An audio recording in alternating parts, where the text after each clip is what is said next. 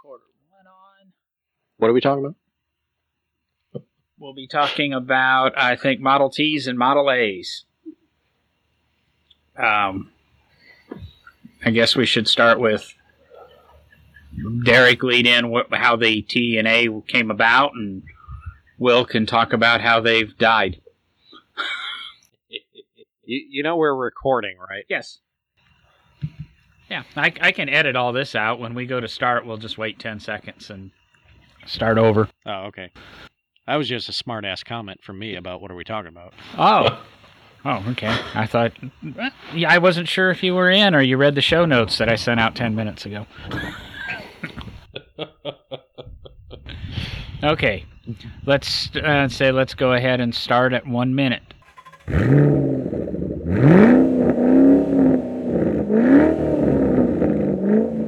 Get ready to ride along for another exciting episode of No Driving Gloves, where Derek, John, and Will will use over 75 years combined industry knowledge to bring you a bare knuckled view on the collector car hobby. So let's get rolling. Well, we've gathered again for another episode of No Driving Gloves, as the intro just told you. So, what have you been up to, Will and Derek? Uh, I'm actually getting ready to go to Columbus for the uh, Goodguys Hot Rod Nationals here uh, as soon as we finish up here. I think I'm doing the same, but in about 12 hours. I've just been working. That's that's what I do. Nothing fun on my end. Nothing fun but just playing with old cars every day, right? Well, you play with new cars too, so Yeah, the oldest car I play with at work is you know 1953. So I sent you an email today. Hemmings had an article about cars manufactured in Kentucky over the years. yes, it did. Um, yeah, it was it was a good article. Um, left out a few. I mean, with anything, you always kind of have to glance over certain things. I mean, even, even with our podcast, a lot of times we can't get into the the deep nitty gritty details. You know, yeah, the- yeah, we can, but we want to keep some of the listeners. exactly. um, you know, yeah, they're they're doing. Yeah, they, it was a good article. Talked a lot about some of the stuff that's happened in Kentucky with transportation. There was a company that built Model T bodies here too, Ames. They actually had built a car called the Thoroughbred prior to building the Model T bodies they built. Um, so there was a little bit of some information that was that was kind of slipped over there. A- good article overall, and actually ties into an exhibit I'm putting together uh, that's going to open August 28th of this year called Kentucky 225 Years on the Move. We're actually looking at 225 years of transportation in Kentucky, uh, all the way from basically a pair of riding breeches for riding horses up to uh, brand new Corvette. Covers everything in between. That's what I thought when I sent you the article because I know you and I uh, discussed uh, potential Kentucky-made motorcycles. I don't know if that you ever found out anything more than I failed to provide you. Uh, yeah, it's one of those companies like so many early car companies and other early, uh, you know, motorized transportation production facilities where they uh, announced they were going to build something and never did. There seems to be a lot of that in history. I know they claim over 3,200 automobile manufacturers and over, I think, 5,000 motorcycle manufacturers in history. And a lot of those were just print ads. And um, I can't think of the car from the 70s, but those made up vehicles, just, uh, we'll call them money grabs. Since we're talking early cars, we had thrown around an idea for our emergency podcast a couple couple episodes ago of maybe you and I just talking Model Ts and Model A's, and Will kind of got mad and you know said, "Hey, I've got a couple in the shop right now," and he wanted to be in on this conversation. I think we should go ahead and talk a little bit about Model Ts, Model A's, history of the vehicle, which I know you're. We'll start at the beginning and go all the way to Will and where where they and how they exist in uh, 2017. So all the way at the beginning. So do we start with Henry Ford and the quadricycle? Because we kind of have to. Is the, the quadricycles Is that acceptable? say the quadricycle is a little four wheel. It's still a four wheeled thing, or no? That's the that's Hey. eighteen ninety six or eighteen ninety seven. The Yeah. quadricycle. 1896, Henry Ford's first car, the, the quadricycle. Basically, he'd already built the what they called the, the kitchen sink engine and uh, played around with internal combustion engine design. Of course, he was uh, employee for the Edison company that was basically providing power in Detroit. He worked at one of the essentially substations, working on steam engines and things, keeping uh, keeping the power generation going. He was tinkering around at home with various things on internal combustion. Had built the kitchen sink engine, um, and then in 1896 comes out with the, the quadricycle. He had built the the Kane Pennington designed engine, which was in I believe it was Scientific American, and that's where he read about it. Made a few modifications to it, including uh, water cooled jackets on the engine to make it run a little cooler and better. And that's really where Henry gets his start in building automobiles. From there, we'll be involved with the Detroit Automobile Company, which he eventually pretty much folds. Doesn't go very well for him. Best thing that comes out of that is his first race car, the 1901 Ford Sweepstakes, which gets him some notoriety. Then, after that, he kind of moves through uh, another company. That company, after Henry Ford leaves it, would actually be what becomes Cadillac in Detroit. Henry Leland took over after Henry Ford left, was pushed out of the company, and renamed it Cadillac.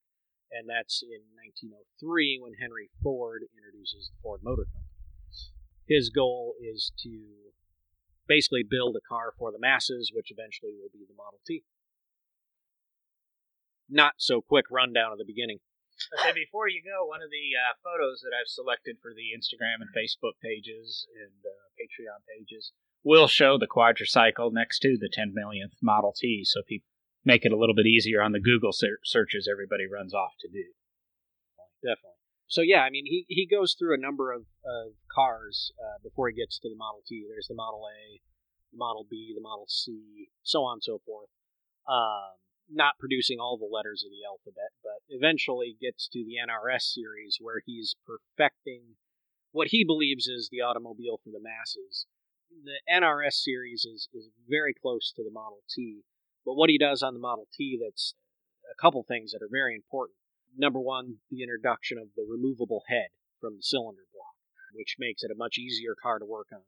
Number two, he introduces the vanadium steel process. That helps the chassis be actually lighter weight as well as stronger, uh, more durable, more flexible, and of course, uh, three point suspension to make the car ride better and be usable not only in the city but also out in the country where roads are extremely poor. Um, of course, Model T is introduced in October of 1908 as a 1909 model. That's the beginning of Model T. and then, of course, as everyone knows, it, you know, there's over 15 million built, and it's becomes the car that put the world on wheels. Um, and Henry Ford is essentially the man who takes, you know, rural agricultural agricultural America and makes it a motorized society because of the Model T Ford. He's the one that brought the, brought the farmers to the communities, and people could venture more than 15 miles from their homes over the course of their lives and things. Oh yeah, I mean dating cycle. I mean everything changes. Everything changes.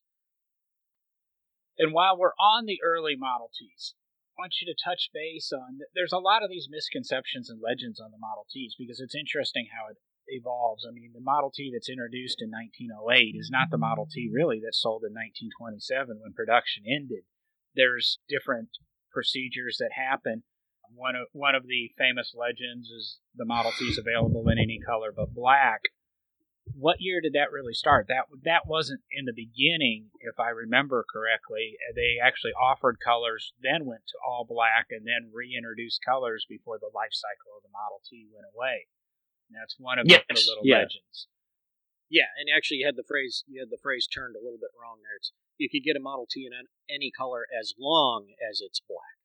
Um, I was seeing if you were paying attention.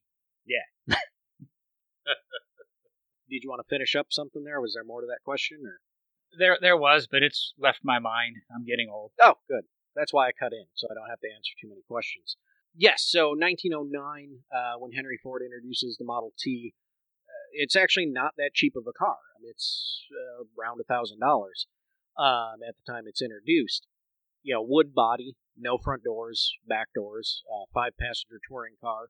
You know, there's there's other models. There's you know Roadster. There's the the Tourabout various car you know models of the Model T that are out, uh, body styles, let's say. But yeah, initially it's offered in colors, and, and the color typically is specific to the body style. So the touring cars were red. If I recall, the Tourabouts in 9 and 10 were gray. Uh, Roadsters, I believe, were blue, if I remember correctly. It's been a little while since I've, I've studied this and really made sure I was up on it. So I'm sure someone will let us know if I'm wrong on the color schemes. And initially, even with the Model T, the first Model Ts come out with a water pump engine.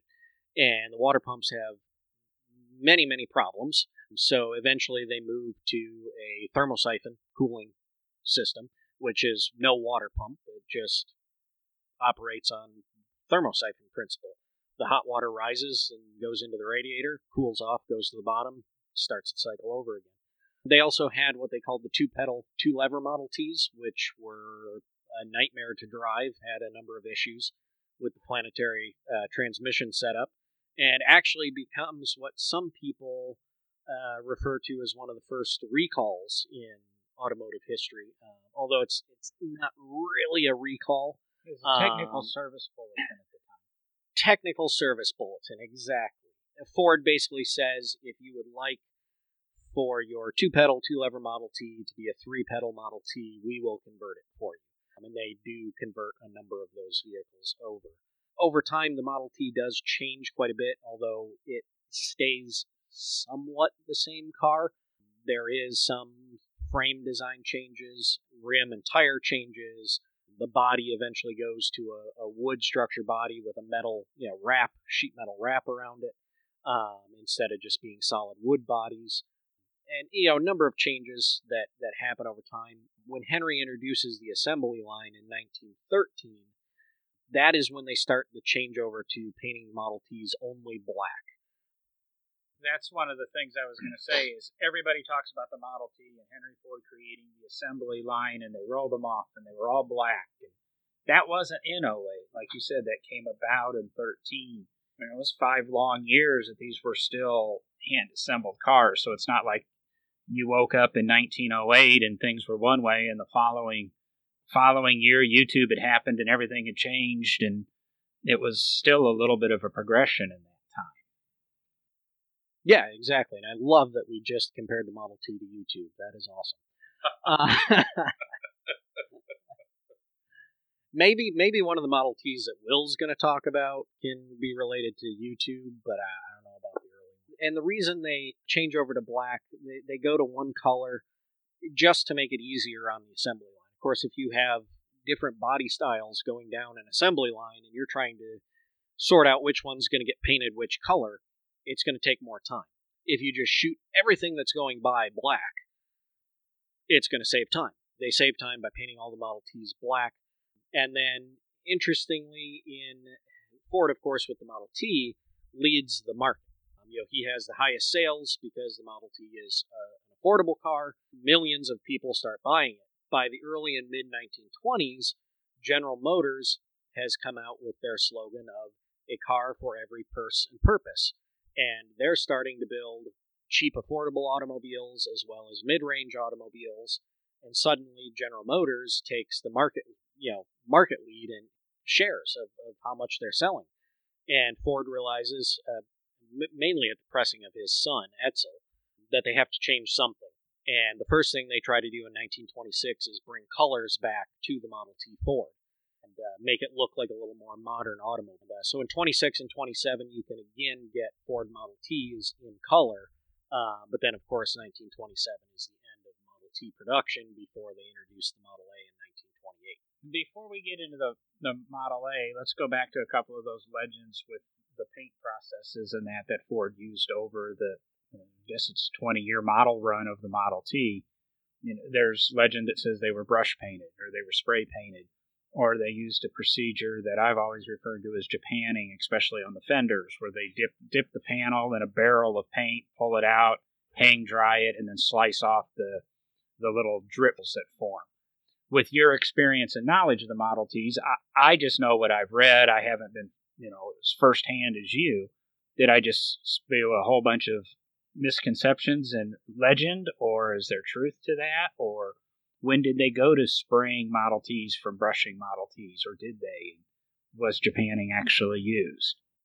I'm, I'm not 100% up on all of the paint procedures that were done to the Model T, but we know that the earliest Model Ts, of course, are paint, uh, brush painted, as as any other automobile at the time would have been. That was the technology that was about. Would have been the technology Ford was using to paint his bodies. And actually, the bodies very early on were being built by another company and being put on the Model Ts. By the time they get the assembly line going and, and a little bit into that process of the assembly line, we actually have pictures. There are pictures from the California assembly plant of the paint department. And they actually had large vats, very interesting, uh, basically pressurized garden hose with uh, about, I think it was like six nozzles um, on a sprayer. And the bodies would, would of course, on the, the hanging assembly line, hang over the vat. They would spray the paint onto them with this, you know, very rudimentary spray gun. Essentially, it would run down until it dried. And there are actually unrestored Model Ts that still exist where the paint at the top of the doors is very thin and at the bottom it's very thick. A lot of people over time have said, oh, it's because, you know, people were riding in it and they wore the paint off the top. Well, after more research and, and more people looking at those cars, it's come to be known that no, this is from the paint process. It sagged down to the bottom of the car and was thicker at the bottom, stayed thin at the top uh, because of the process of it running down. And then as for the, the dipping and the japanning, I, I believe there was some of that done on the fenders for a time. Most of what was dipped were the wheels. The wheels were all dipped, and uh, they had an actual machine that dipped them into a vat of paint, black paint, and then uh, basically brought them up and spun them at a high rate of speed to spin the excess paint. Anybody that's painted a set of wire wheels would love to do that now. any wheel, any any Oh wood spoke God. wheel or wire wheel, Oh. we need to have the, the s- that spinning machine back because it's just so much easier. Now, wheel, wheels are very hard to paint. And then we'll. T- I'm going to touch on a little of the economics behind the Model T. And as Derek alluded to, by the 20s, Chevrolet was introducing cars that were competitively priced. But in Ford's genius, you know, he's also attributed with creating the 40-hour work week. He's attributed with giving people time off because he created the five dollar a day wage so that you know his peak he could get employees to help build these cars in, in quantity but a lot of good it did to pay them th- this huge sum of money for the time or his employees couldn't go out and spend it. So he created this 40 hour work week.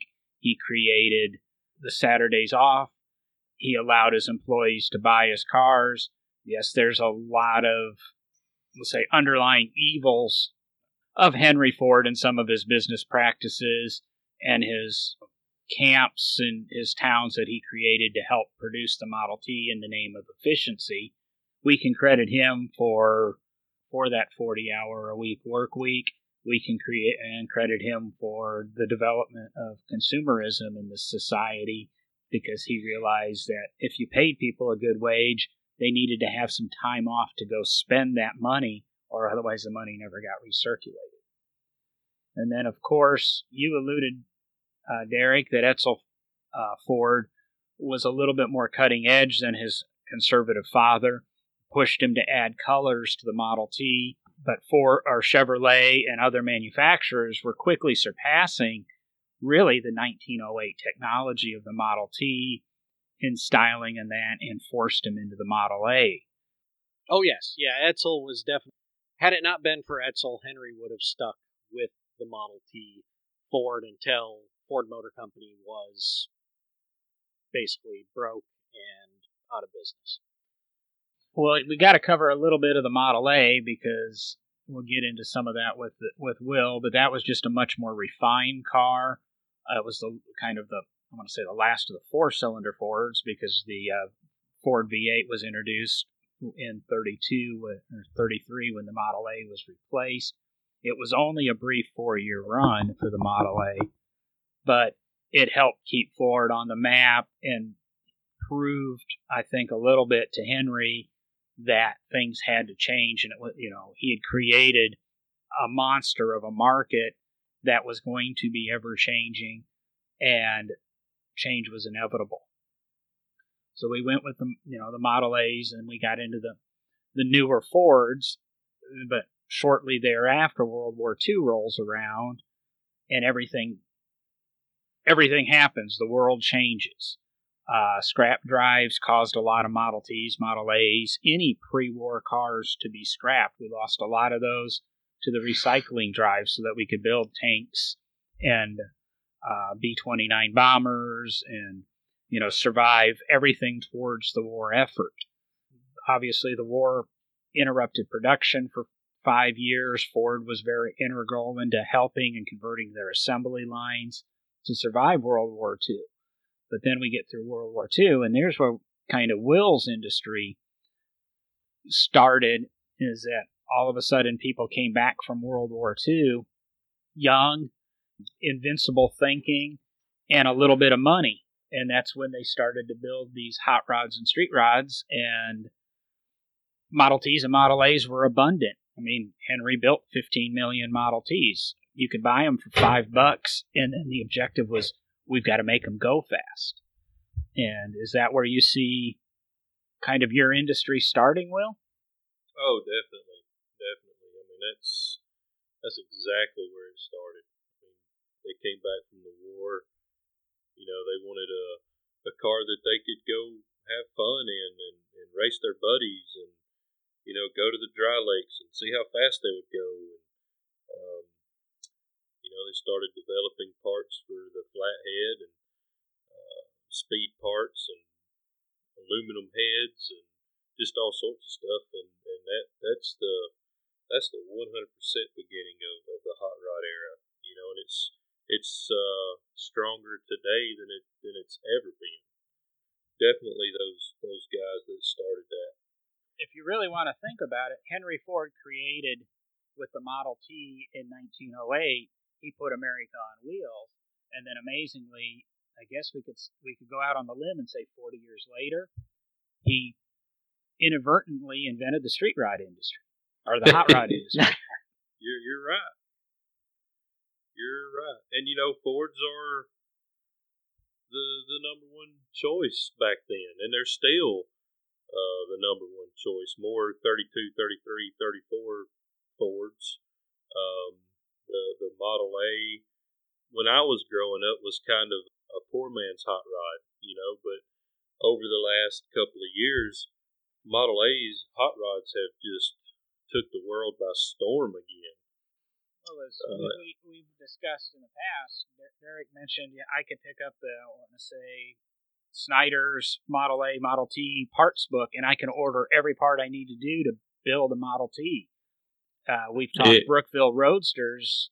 They can't keep up with production for building steel Model A bodies, for, so yep. that people like you have a place to start because all the originals are either in the hands of collectors not wanting to modify them, and, or in the hands of street hot rodders that have have them to modify or have them and I think we've alluded they they're even being shown at some you know Pebble Beach has had a hot rod mm. class in the past. I believe that they're not doing it now, but it's bound to come back because it's important. I think That's when, right. when you and I were in school, a gentleman who lived just north of McPherson, uh, he has a couple extremely collectible period correct uh, street rods or hot rods, if I'm not mistaken. Yeah, that's that's a that's a real popular thing right now, and is period correct hot rods and getting period correct speed parts. And um, you know, 20 years ago, you could buy that stuff for next to nothing, um, and now you know you try to go find a set of Grand Core heads for your flathead. You know, you're going to pay out the wazoo for that for that stuff. Um, you, you know, nobody wanted it back in the uh, in the 80s and some of the early 90s is when that started really kind of uh, coming about. But over the last 10 years, it's just really gotten popular, and those parts have gone out of sight. but then there's a lot of people reproducing, you know, early hot rod parts as well too. So that's, you know, it's kind of cool that people are doing that and and keeping it alive. In my opinion, I think it is. I mean, I would love to be able to afford a uh, period correct hot rod where you know rolled out rolled out of the uh, salt flats in you know 1947, 48. But and you can go to the west coast and it's still out there, but all of the all of the good parts on the east coast are, are pretty well uh, pretty well gone. Well, they all went to the. I think you know the the industry started in the west coast. That's where everything was, and if they're on the East Coast, they're in the hands of people that don't seem to want to let them go. Um, I'm thinking back a couple years ago on one of the Discovery History Channel shows. They visited a place here in Birmingham, Roscoe and Cheaters, Mm-hmm.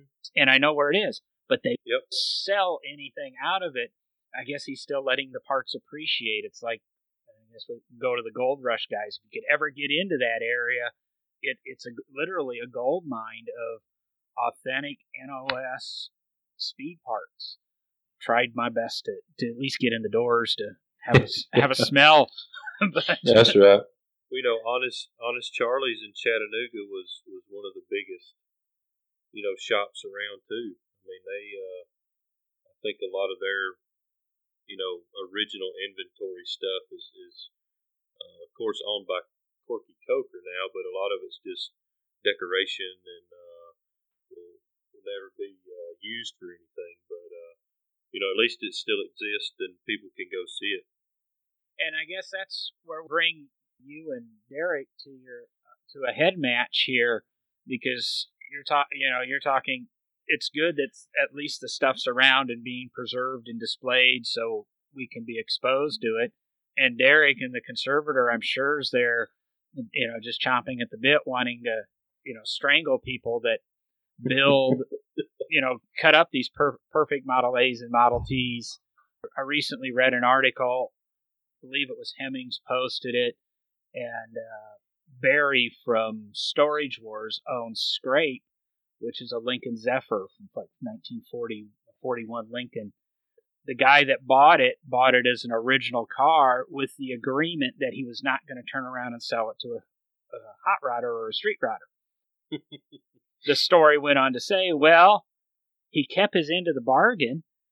He's just happened to be that street rodder that cut up the car and destroyed it. You know, again, I think I've said that as long as it's not the last one, maybe it's okay because it's a different look.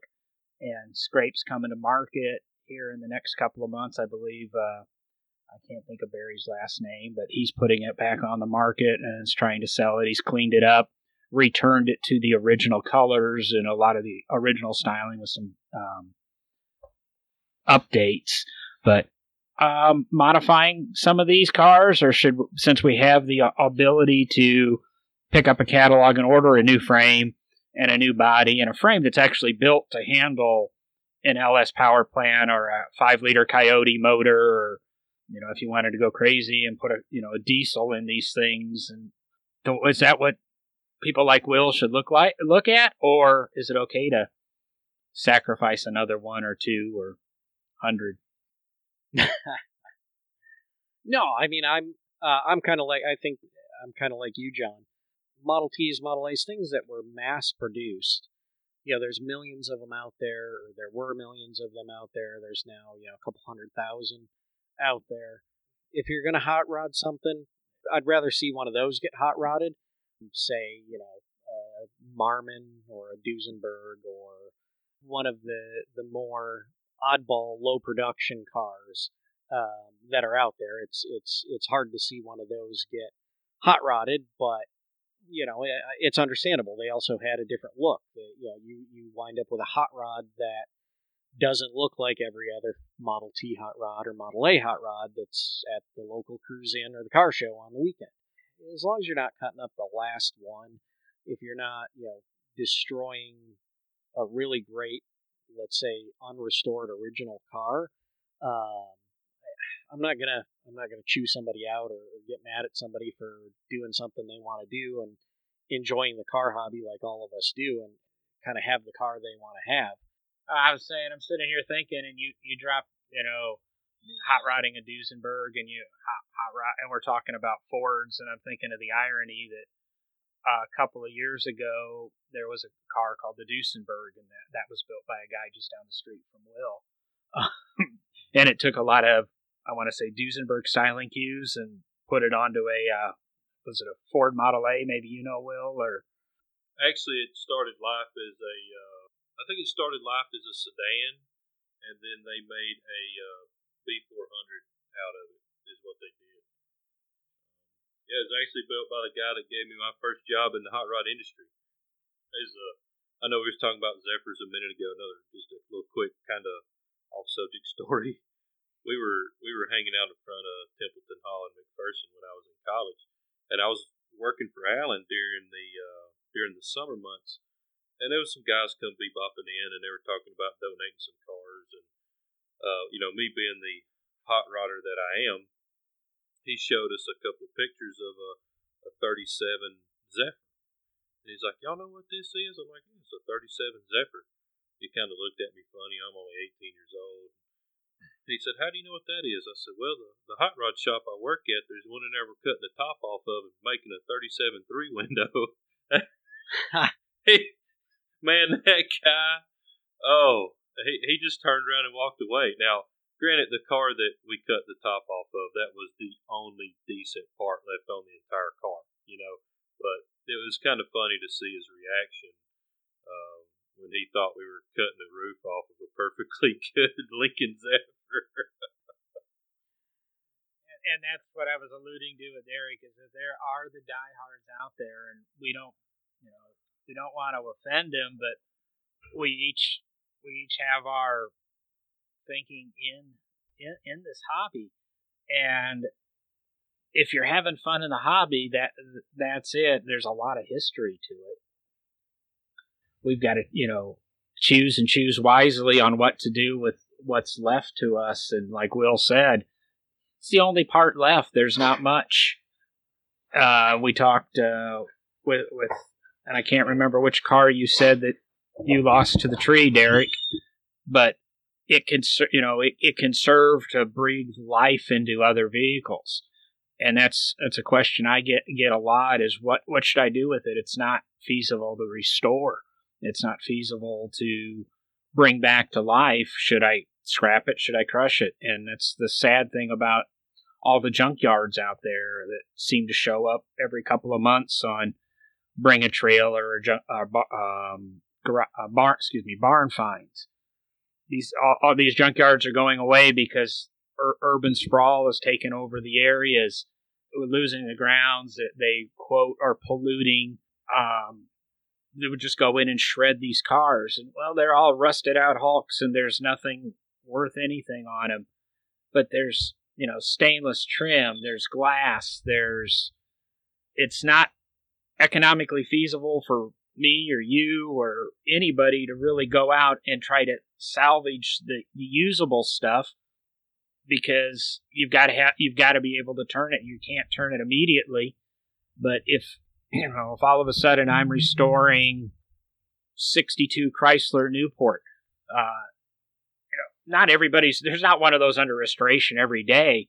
But if I am and I need a bumper or I need a piece of stainless, I need to go to that junkyard in Oklahoma or Nebraska that has these and get it. And that's where these people are making their living when we go in and we go, oh, I need to build a shopping mall or I need to build a new apartment complex. I guess that's the big thing is condos and apartment complexes and subdivisions now, as opposed to revitalizing our downtowns. We'll let those crumble and decay, but we'll take away our junkyards and all our good parts that are left out there to help preserve the cars that need an organ donated to them, as I guess we'll say that is kind of a I think the the best way to look at the situation when we have these cars that are half buried in the ground or um, you know a tree falls on them.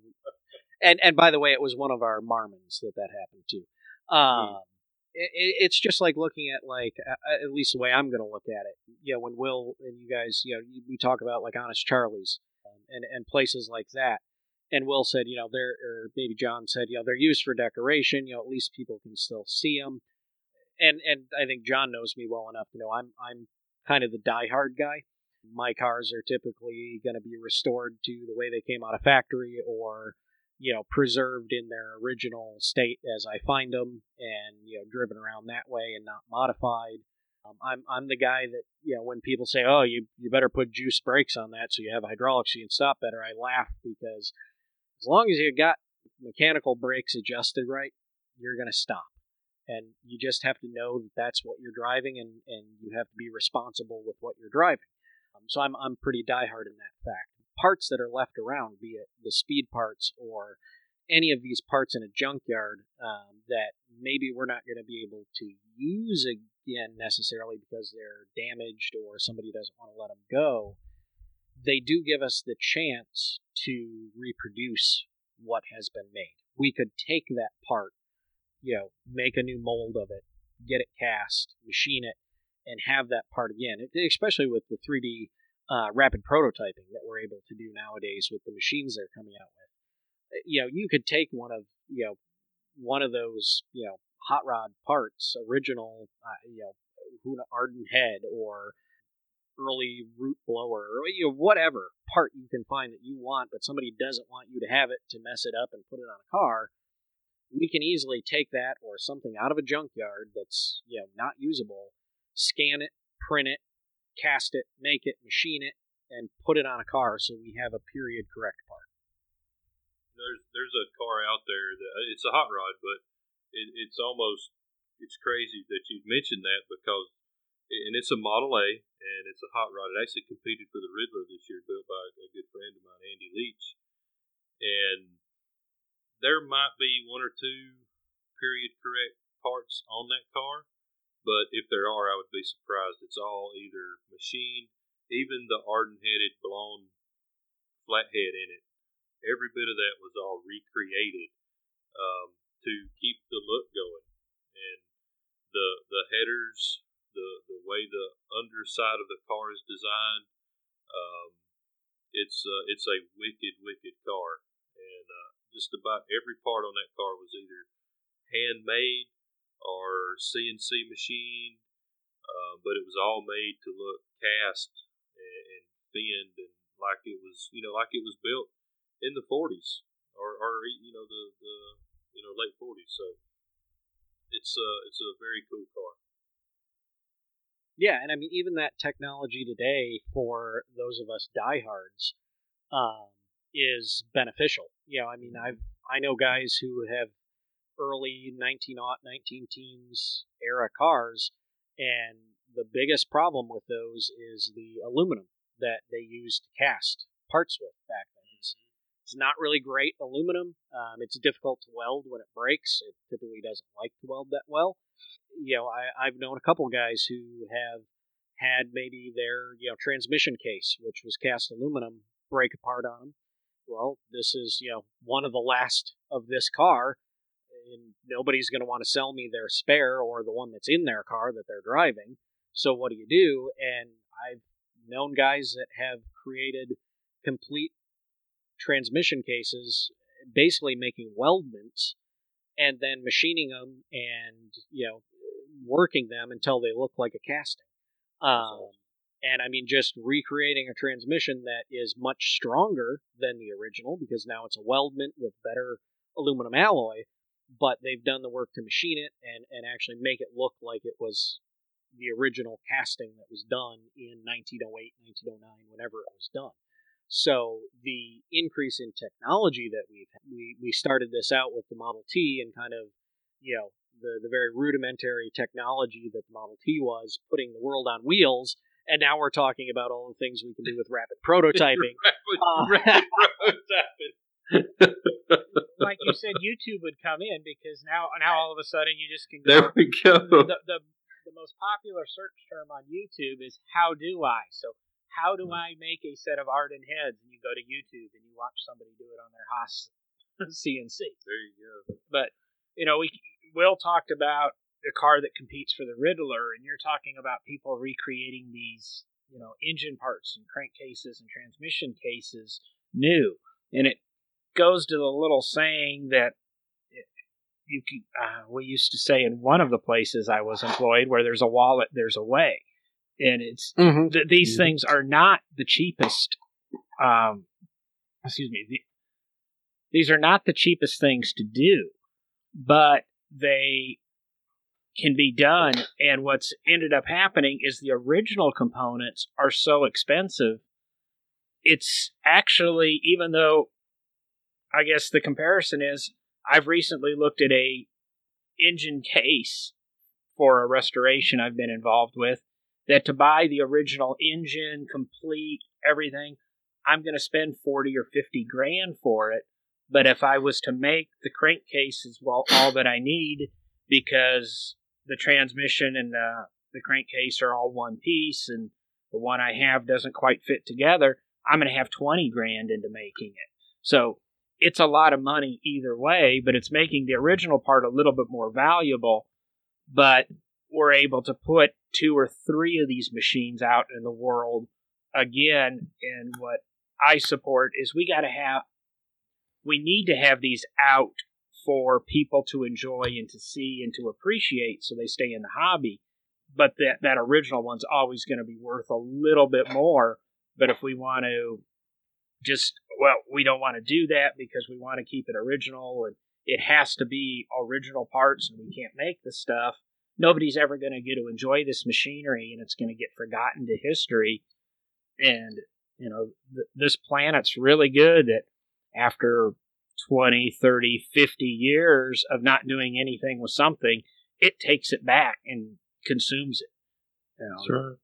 and look at sidewalks that haven't been used in 50 years. You know, look at all the stuff that the Romans built that is now just all overgrowth and has gone back to the planet. It, you know, Earth will do that to us no matter what we want. And here you are, you know, here I am talking about Earth and taking everything back, but it's going to take these cars back if we don't work with them and keep keep them alive. It's just the nature of of the beast and the planet we're at. Is it's it's a full circle, and we're just trying to keep some of these man-made creations around and keep people's interest in these man-made creations. I'd like to go back when you were talking about, you know, the junkyards and stuff.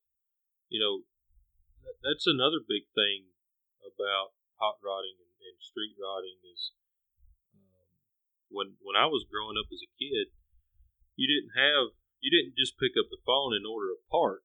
You know, if, if you needed uh, customize your car or and you wanted to, you know, put something better on it, you went to a junkyard. You know, you walked the aisles and you saw something cool on something a little bit later model, and, and you know, you, you adapted it to your car to personalize it or make it better or you know whatever you wanted to do. You know, a lot of that is gone because of um, junkyards being gone, and you can just pick up the phone and pretty much order whatever you want too. So, so hot rodding had a lot to do with when it was created was was going to a junkyard and finding a motor out of something that had more power than the one you got, or or a piece of trim that was, you know, on a 48 Ford that you wanted to put on something else uh, to make it cool. So that was that had a lot to do with the upbringing of, of, of hot rodding as well. You say that, and it reminded me 30, you know, 30 years ago when I was a teenager, and I would go to junkyards with reading that in magazines and that legend. I could just wander the, the junkyard and you know find a part and figure out how to make it adapt. 30 years ago when I was doing it, junkyards were just beginning to change. Mhm. Insurance came in, and oh no, I needed to tell them the part, and they had to go out and get the part. And unfortunately, I think maybe that's why some of the, these older junkyards have have died. And of course, they don't have great computer inventory systems. There's a really great website I go to for the junkyards that categorize a lot of parts. And I can just go to it, do a Google search or search on this site, and it'll tell me every salvage yard in this country that has these parts. Being on a late 70s uh, Japanese race car. And I found a couple of these parts, And then when I called the junkyard to get these parts, they said, "Oh, we've got a whole bunch of these cars, but we don't sell enough of them to inventory. So no, nobody can find them in this internet age that we have. So there, it doesn't seem there's a demand. If it's not a, if it's not on eBay, it doesn't exist. And unfortunately, that's not true either. And that mystique of going to the junkyard and you know with somebody like Will who's trying to create and figuring out what door handle do I want to use. There's no wandering the aisles for hours figuring out what happened. Uh, I mean, and it, it goes back to even I want to say car design because there's stories that if you worked at Lotus Cars in the '60s, nobody parked close to the building. They tried to park as far away from the front door of the office buildings as they could or the factory because Colin Chapman, if he was designing something and he was looking for something, he would wander the parking lot. And if he saw a tail light he liked, or if he saw a door handle he liked, or he saw a wheel design he liked, he'd take it off the car. So when you got off work at the end of the day, you went out to your car and you were missing your tail light lens, or you were missing a wheel, or a door handle, or and whether or not it's true or not, you know, it's a lot of these stories from car culture are, you know, embellished a little bit, but that's what we need. I think you need that creativity. It's not. You know, there's been many nights. We'll go back to you know one of my cars. Oh, I bought this car. What can I do? And what do I do? eBay search and oh, I can get this sticker package, or I can get this chrome trim, or this door edge molding. But you know, 30 years ago when I was building mini trucks and uh, CRXs and car stereo stuff, I could go to a junkyard and with a little persuasion be able to walk around and find that missing part. Uh, Derek, do you have different experiences? Because you, you do work with a different era of cars, but I would imagine there's not a lot of salvage yards with your toys in it. Yeah, it's. I mean, it's a shame the the salvage yards that had the good early stuff are pretty much gone by the wayside. Um, there's there's not too many left out there. Um, I grew up in Michigan, and there were a couple in Michigan that I went to as a kid. Uh, actually, one had a, a 1974 Pontiac GTO in it. It was probably up to the uh, the hubs in, in mud, but there were a few salvageable interior parts and engine parts on it that uh, we were able to acquire for the restoration of the 74 GTO I had. And then, you know, it's it's difficult. And, and other than that, it's for the early stuff. It's going to the swap meets and, and walking the swap meets and, and talking to people and just trying to find where the parts are. Um, you know, like, like you say, it's uh, I guess going to the swap meet is now like the good old days of going to the junkyard because even when I was a kid, you know, teenager, late high school, early college, I remember myself and some college buddies making a trip to one of the local junkyards up near Mount Pleasant that had older cars in it. Actually, I think the oldest car I remember in there was a late 20s Chevy. Um, that was about the only 20s era car in there. A lot of 50s, actually, I'd say 40s, 50s, 60s uh, era cars in it. And, you know, this is in the early 2000s. Um, and we got the lecture, you know ah, you kids, what do you want to do in this junkyard? I don't want you running across the hoods of these cars, and I don't want you doing this and that. I don't know if I should even let you in here. You know, and it was it was four guys that all owned 60s and 70s era muscle cars that were looking for parts, and you know, it was just the mentality of we're a bunch of kids that just want to mess around and break things. You know, that made it difficult, I think, for our generations to be able to do some of the things that had been done before. There was a a really good junkyard back in western Kansas when uh, John and I was in college together, and we rode out there. I don't. Did you ever go with us out there, John? No, I remember. I remember the discussions, but I, I was in a restoration program, but not with all the cars. yeah, yeah. Well, we went out there, I think, three times, and um, you know, there was some some 30s. I don't know if there were any 20s. I think he might have had those put up in the building. Um, but you know, a lot of early early cars, and um, you know, we told him we were from McPherson, going through the restoration department. man, he was like, go out there and look. Of course, none of us had any money to buy anything, and he knew that. But we were just, you know, out there because it was cool looking at old cars, you know. And uh, you, you look for stuff to do when uh, you, you go to college in the middle of Kansas because there, there is nothing to do. Um, that goes back to me saying we've got to support this car hobby. We've got to encourage the kids to do stuff because I'll bet, even if you don't realize it, you've taken some of the design and styling cues that you're using on your cars today from some of those things that you might have seen in that junkyard in Kansas.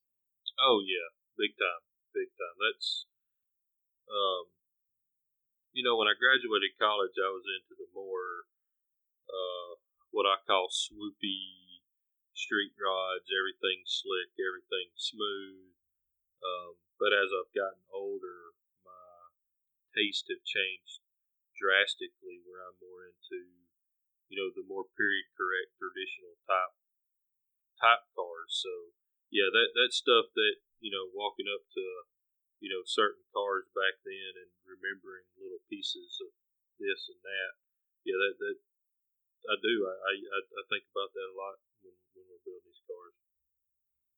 One of the things we wanted to touch on in this, and one of the reasons Derek and I didn't try to do a 45 minute lecture on Model T and Model A development, was that you are presently, if you can talk about them, I know some of your projects are a little bit secret, working on a couple of these T's and A's in converting them into hot rods.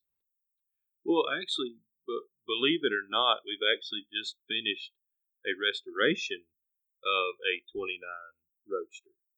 Um, no, this this one is uh, this one is a legit restoration. It's not uh, you know it's not going to go to a Model A show and and and win best of show because there there are a couple of little minor you know, changes here and there, but it does have the, uh, you know, original chassis. It has the original wheels, motor, transmission. Um, we did uh, change up the interior just a little bit because the guy that owns it is six five, I believe. Um, so we lowered the seat down a little bit so he could actually drive it and enjoy it. And really, really cool backstory on the car is, is one of the biggest reasons we we agreed to do it. It's uh, this actually never been out of Hokes Bluff, Alabama. It's always been here. Um, it's the guy's the guy that owns it now. It was his dad. Uh, he got it new when he was 14 years old. So um, we put that car back original. Of course, I tried to talk him into putting a you know a little fuel injected four cylinder in it so he could you know drive it a little easier. But he he was dead set on, on putting it back the way it came. So we got that one. That that's just about finished up. And, uh, maybe we can throw a picture of it up on the uh, Facebook page. Uh, I actually have a Brookville uh, Model A Roadster in the shop right now. That's uh, it's a hot rod.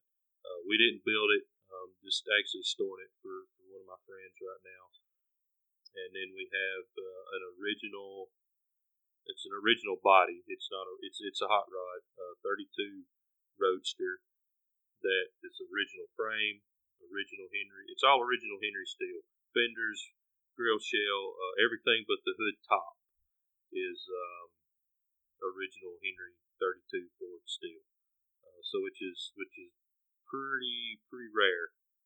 Um, so that's that's what we got as far as you know Model A's and uh, you know early Fords in the shop Actually, I'm a little bit surprised that you said you have a restoration in the shop. That's never thought thought I'd hear that really from you. I'll definitely have to come up that way and check it out here uh, one of these weeks. Yeah, it's it's a neat car. It's a factory Andalusite blue body with black fenders and the um, oh, the gray pinstripe. I forgot the, the name of the color, but the medium gray uh, body line pinstripe. So, um, again, it's guy's color chart, woman's color chart. We have blue, gray, red, black. we don't need the little shades. yeah, it's it's gray. Okay, it's just just great. but it, it, it, it turned out really good. We're we're we're proud that we done it. You know, it's it's Hokes Bluff history. You know, just something neat to be involved with. And I do have a degree in automobile restoration. so I think we covered a little bit of the uh, development of what put America on wheels, and we ended where we wanted to with some of Will's Will's projects and how he's again amazingly. I didn't think we'd end with Will talking about accurately restoring a 29 Model A, but A- accurately might be stretching it. well, accurately for semi accurately. Yeah, it's it's actually on a uh, 31 chassis, and everything's not nickel plated. There's a, there's some chrome plated parts Mhm. on it that are supposed to be nickel, but I mean, you know, to Ah, most people, it's all original. unacceptable. we, we've, we've, we've now arrived back where I thought we'd end up. We started talking about original and Will's interpretation. like to thank everybody for listening, and we got our uh, first Patreon supporter today. Uh, that wasn't us, but Anthony Layton has reached out to us on Patreon, and he's got a sticker on the way, and we'd like to thank him for being the first on the Patreon page. Anybody else that's willing to take a look there, we'll mention that the website's all new now. That's all up. I think all the little technical snafus that happened over the holiday weekend are there. Uh, we've got a page also that's you know, updates the podcast and a page that kind of points your way to some of the tools we use in the shop, some of the car related stuff that we can use in the home, and some of the stuff we're actually using to do this podcast in case you enjoy this and you go, hey, I need to re- do a rebuttal to these guys and they won't answer my email. So we've we've got that going, and if you click through any of those links, it's they're all Amazon affiliate links, and of course we get a couple of bucks back that way, and it doesn't cost you a dime. It just keeps keeps the wheels rolling here, and like to thank you for listening, and we'll talk to you again in a week. Thanks a lot. If you have questions or comments, email us at no driving gloves at gmail.com. Be sure to subscribe to No Driving Gloves using your favorite podcast catcher. Follow No Driving Gloves, one word, on Facebook or Instagram. And most of all, please check out our page on Patreon where you can help keep our tires rolling.